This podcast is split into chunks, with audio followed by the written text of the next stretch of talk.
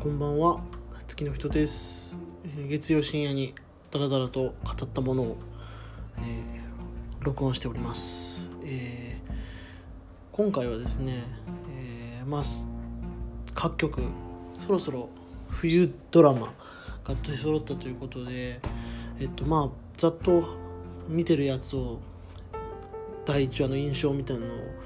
語っていこうかなと思ったんですけどちょっと俺の家の話がですねすごい良くてちょっとそこ重点的にっていう感じにします。あのーまあこれ、えっと、TBS 系列で、えっと、金曜10時ですねに放送中の、えードラマでして、えー主演が永瀬智也 TOKIO ですね。で、えっと、脚本が工藤官九郎ですね。まあその永瀬はあれですねジャニーズ事務所退所前最後の作品。まあもう芸能界引退みたいなね話もありますよね。裏方に回るみたいな話もあるんで本当に実質表舞台で見る最後の作品なんじゃないかなってことで。それでねやっぱあの20年前の、えー池袋ウエストゲートパークから、まあ、定期的にこう永瀬作品を書いている工藤館とのタッグっていうのは、ね、かなり正しい花向けなんじゃないかなと思いますし。そうですね。作品としては映画のあれですね「Too Young to Die」以来ですかね。久々あれももう45年前ですかね作品なんで結構。昔の久々の永瀬工藤館だなって感じです。あらすじとしては永瀬智也演じる元プロレスラーが、えーまあ、実家に戻ってですね、えー西田敏行さん演じる父親の介護とそして、えーと西田敏行さんが演じてるのはあの能能楽のあの宗家で人間国宝っていう、えーそういう肩書きもある方の役で、えっと、その能の宗家を継ぐためにまあ奮闘していく物語というのがざっくりとした、えー、あらすじになってるんですけどうんもうまあパッと本当見た印象だととにかくもうやっぱ永瀬智也のトーンのこう抑え方がすごくいいなと思いましたね。うんまあ、プロレスラーの役なんでこう勝手にちょっとこうわーっと勢いで、まあ、いつものこう熱い永瀬になるのかなっていう感じだったんですけどかなり違いましたね。うんまあ、苦悩が見える役というか、うん、こうでインパクトある見た目とは裏腹のこう繊細なタッチの役ですね。まあ、本当に永瀬さんはすごいいろんなパターンのこう役をやれる人だとは思ってましたけどこうそういう武骨さの中の優しさみたいなこうどの作品にも結構共通してるなってことで本当にそのうーんなんか正当な進化系と進化系とかも完成形なんですかねこれがね。完成形のうん永瀬智也なのかなっていう感じですね。なんかあの最初ロン毛で出てくるんですけどそれをなんかちょっとだけ前髪を切るところがあってそこがなんかすごい面白かったんですよねなんかビジュアルの 含めてあのなんか下山の真人とかあいみょんみたいな感じになっててそれがなんかちょっと面白かったですね。っていうのもありつつまあ作品としてはえっともう本当にえっとゆとりですが何か以降のえー社会を描く工藤館作品という感じですね。まあ、伊達天はねちょっと、まあ、歴史ものだったんでいいずでしたけどあれもまあ随所随所でちゃんと社会とエンターテインメントのこう折り合いみたいな話だったんでかなりまああのーそれは継承されてるかなっていうところですかね。うんあのーまあ、在宅介護がねテーマってことでこれはすごく珍しいなと思いますね。題材としてはなかなかないんじゃないかな。ドラマではあんま見かけない気がしますけどね。うん。まあリアルなあタッチでしたね。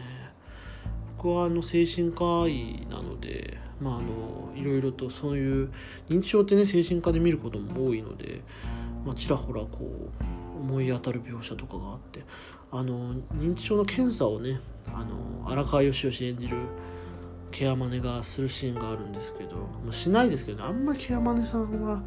その認知症の検査までがっつりする人いないと思うんですけど、まあ、あれもまあで長谷川式、えー認知症簡易認識の評価っていう、えーのの、ま、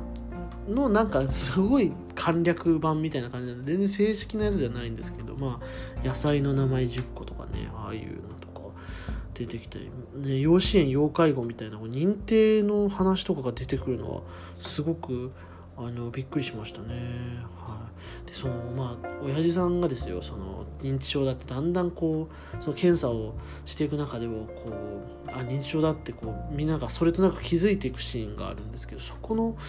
あのリアクションが本当にリアルで、まあ、そのめちゃくちゃ映す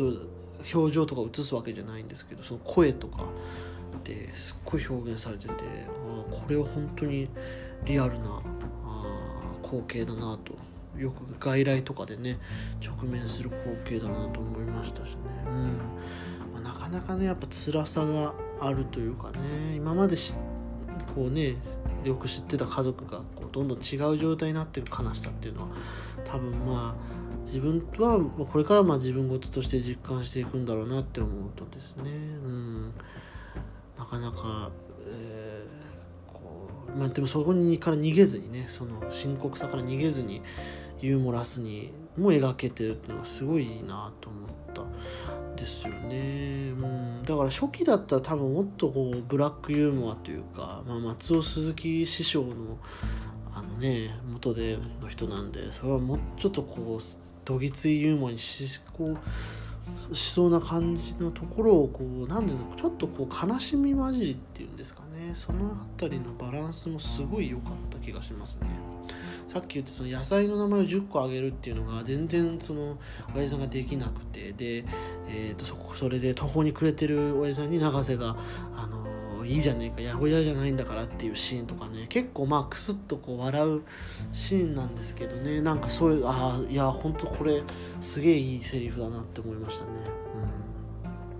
まあ、テーマとしてあとは血縁の話ですよね。工藤監作品本当はあの血縁の話多い気がしますね。あまちゃんとかもこう3世代にわたるね海女の家族の家族の話ですし。ゆとりですが何かでもねこう酒蔵を継ぐ継がないみたいな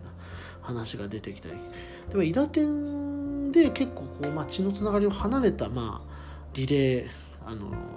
思いのリレーみたいなのが描かれたんだ。がそれを経た上でえー、じゃあここでどういうこう血縁っていうのに対してね提示するのかっていうのはあの楽しみなところですね。何度もこう永瀬は繰り返し「なんで俺なんだ」っていう言葉をねあの言うんですよね。そこがこうね介護とか親の、まあ、家の仕事を継ぐなんで長男なんだって。まあ当たり前の疑問にこうちょっと立ち返っていくっていう。これもすごくあのこういう問いかけをどうやって仕上げていくのかなっていうのはすごく気になるところですね。うん、でそのそうだ。その主人公永瀬演じる主人公の息子が、えーと、学習障害っていうあのとこもねこれは本当になんかそういったね障害が身近に感じれるような理解が深まるようなね作品になることをちょっと期待しちゃうなっていう感じですかね。うん、なんかこうそういう社会問題いくつか扱ってるんですけどそういうのが、うん、なんか押し付けがましくなくストーリーの中にこうポッとこう入っていくっていう。本当俺の家の話なんですよね。俺の家の話をしてるんですよ。それがあのちゃんとしっくりきてるっていうのがあすごいいいなと思いましたね。なんかねスカットジャパンみたいにねこう分かりやすくはならないですからね人生っていうのはね基本的にこうなとんでもない一言で場面何かが変わるみたいなこととかじゃないからそれをじゃあ現実どうやってちゃんと物語を積んで描いていくのかっていうところが今後のこうこの作品に期待する期待がかかるってやってくれるんじゃないかなって思うところかなと思いますね。うんでまあそのそうだあとすごく切ない作品だなと思いますね永瀬がこう認めてもらいたい褒めてもらいたいっていう気持ちでこうあの永瀬演じるねプリザード・ミヤマっていうプロレスラーはうんとそののの道を外れてもう親父さんにを意識してこうずっとプロレスをやり続けてるっていうねこれ本当に描き方次第ではものすごく深刻に描く題材ですよね。分かりやすく愛されなかったっていう思いを抱いてる子供がどういう大人になっていくかって、それもね本当人それぞれだからのストーリーあのなんかステレオタイプのストーリーに当てはめるのは絶対間違いなんですけどね、うん、でもこうその中でのそのブリザード・ミャンマーの描き方っていうのは興味深いなと思いますね。あの蛇の人っていう西島秀俊と長作ひろみがやってたワウワウのドラマがあるんですけどそれはあの本当にこの設定に近いんですよね。すごく近くて。でそのものすごく嫌な描き方をするパターンっていうことでまあねどういうこう道を行くのかっていうのがかなり紙一重なんだなっていうのをこう直近で見たからこそこう実感するというかですね。はい。そうですね。もう全然ヒロインのこととか語ってなかったですけど、まあ、戸田恵梨香がそのまあ5歳業ヘルパーですよね。それがまあ結構引っかき回す役ですよね。劇中の中でまあ分かりやすくコメディ要素として存在してるのはそことあとロバート秋山演じるラッパーの OSD なんでまあすごくね現実的な題材はドラマとしてはすごく新鮮に映ってでこういう非現実的なね題材っていうのがちゃんとこうベタにコメディ的に回していくっていうバランス感とかね。あとやっぱ多分能とプロレスの関係性みたいなのすごく今後も有機的に多分物語に絡んでいくでしょうしね。やっぱりこう落語とね話がオーバーラップしていくみたいなのはタイガードラゴンとかねそれこそ「伊達天」でもやってましたから、うん、これはまあ得意とするところでしょうし。でまあ本当言い出したら気になるんですけど細かいネタとかがね本当に楽しいですね。永瀬の演じる主人公って、えっと、その西田敏行の芸用紙っていうんですかその、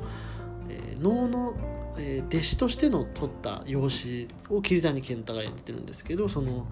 彼の目がすごい大きいことをしきりに言ったりとかですね。あとブリザードミャンマの入場曲があのユーミンのあのブリザードでこうなんかどのタイミングでねあの曲をそのブリザード・ミヤマは入場曲に使おうと思ったんだろうみたいなあのこととかを考えるだけでちょっともう面白いなと思うんですけどね。はい、でまあね池袋ウエストゲートパーク最近見たんですよね。最近見てめっちゃ面白かったですけどやっぱりもうこのなんていうか面白さのアプローチがもう全然違うというかやっぱりあの IWGP の熱量窪塚洋介とのボコり窪塚洋介にボコられるっていうボコられるまこっちゃんっていうのとの流れでこうこのブリザード宮山のもう最初すごいボコボコにされてるんですごいつながるところはあったんですけどなんかこうそのやっぱりあのありようの違いみたいなものすごく面白かったですね。やっぱり大人の受け止め方というか、うん、してるっていうね。やっぱこの20年の人間の積み重ねみたいなのがねあってすごい良かったですね、まあ、IWGP からそういえば須藤浩一さんが出てましたね。電波くんっていうあのコンビニ店員で盗聴とかするあの役がの彼があの酔っ払い役で亀を出演してたのがすごいおってなりましたね。あと一瞬だけ岩井秀人廃売の岩井秀人が出てましたね。あのレフェリー役でブリザード深山っていう名前になるきっかけっていうわりかし重要な役で出てたんですけど。伊達天もね一瞬だけ岩井秀人出ててそれもねあのー、結構物語さりげなく重要だったりしたんでなかなかこうあのー、ですかね一瞬岩井秀人を出すっていうのが工藤館の中のブームなのかわからないですけどはい。感じですかね。まあ本当にあの楽しみなドラマが1本あるだけでもね3ヶ月楽しいんでいいなと思います。まあちょっとざっと他の1月ドラマもと思うんですけどいあのバイプレイヤーズですね。あの第3弾ですか。結構今回かなり変えてきましたね。4人メインキャストいるんですけどその4人の話というよりはさらにその1個下世代ぐらいのバイプレイヤーズたちとかその描かれてないタイプのバイプレイヤーズたちの話が主でなんか思ってたんとは違いまあ面白いですけど、ね、思ってたんとは違いましたね。はい。なんかそのバイプレイヤーズの中に出てくるテレビスタッフたちを演じてる役者たちが面白いチョイスさしてるなって思いましたね。ヨーロッパ企画の、ね、石田さんとか5次元の目次さんとかね。あ目次さんじゃない。元織さんだ。元織さんとかあだったり。でバイプレイヤーズの中のバイプレイヤーズたちに目がいくっていう感じですかね。その後にやってるテレ東のあの「なおちゃんは小学3年生」っていうこれはまあその大人の俳優たちが小学3年生を演じるっていう、まあ、すごい演劇っぽい作品なんでなんかこうどんなことをしたいんだろうっていうのはよ伺ってる感じですねまだ。割とベタななんですかねやっぱ竹原ピストルが小学3年生がうますぎるっていうのもめちゃめちゃ印象としては残ります。けどバイプレイヤーズのエンディングでものすごい弾き語る竹原ピストルを見た直後に小学3年生の竹原ピストルっていうこの謎のこの金曜深夜の竹原ピストルつなぎっていうのは結構あの楽しんでぜひ見てほしいなと思いますけど。ちょっとまだ何をやりたいドラマかはあんまりわからない。8つの小学3年生役がめっちゃうまいなと思いました。あとまあ面白くなりそうなのはあの生田斗真主演の「書けない」っていうあの脚本家吉丸圭介の「筋書きのない生活」っていうあのサブタイトルの作品でこれは脚本売れない脚本家がまあ連ドラを作っていくっていうドラマでまあちょっとワンクール前だと共演 NG とかねあのお仕事ものの中にこうコメディ要素が入ってる。まあバタバタした生田とまあ楽しいんでね。オリジナル作品なんでまあちょっとこうどう仕上がっていくんだろうっていうのもありつつでうん浜県がねすごい怖い役で出てるんでねそこもすごい怖い。本当に怖い。んですっごいそれはあの楽しみですね今後どうなるかって。いうところですかね。この4本ぐらいを今のところはちょっと追っていこうかなと思ってる最中でございます。はい。それではまた、来週よろしくお願いします。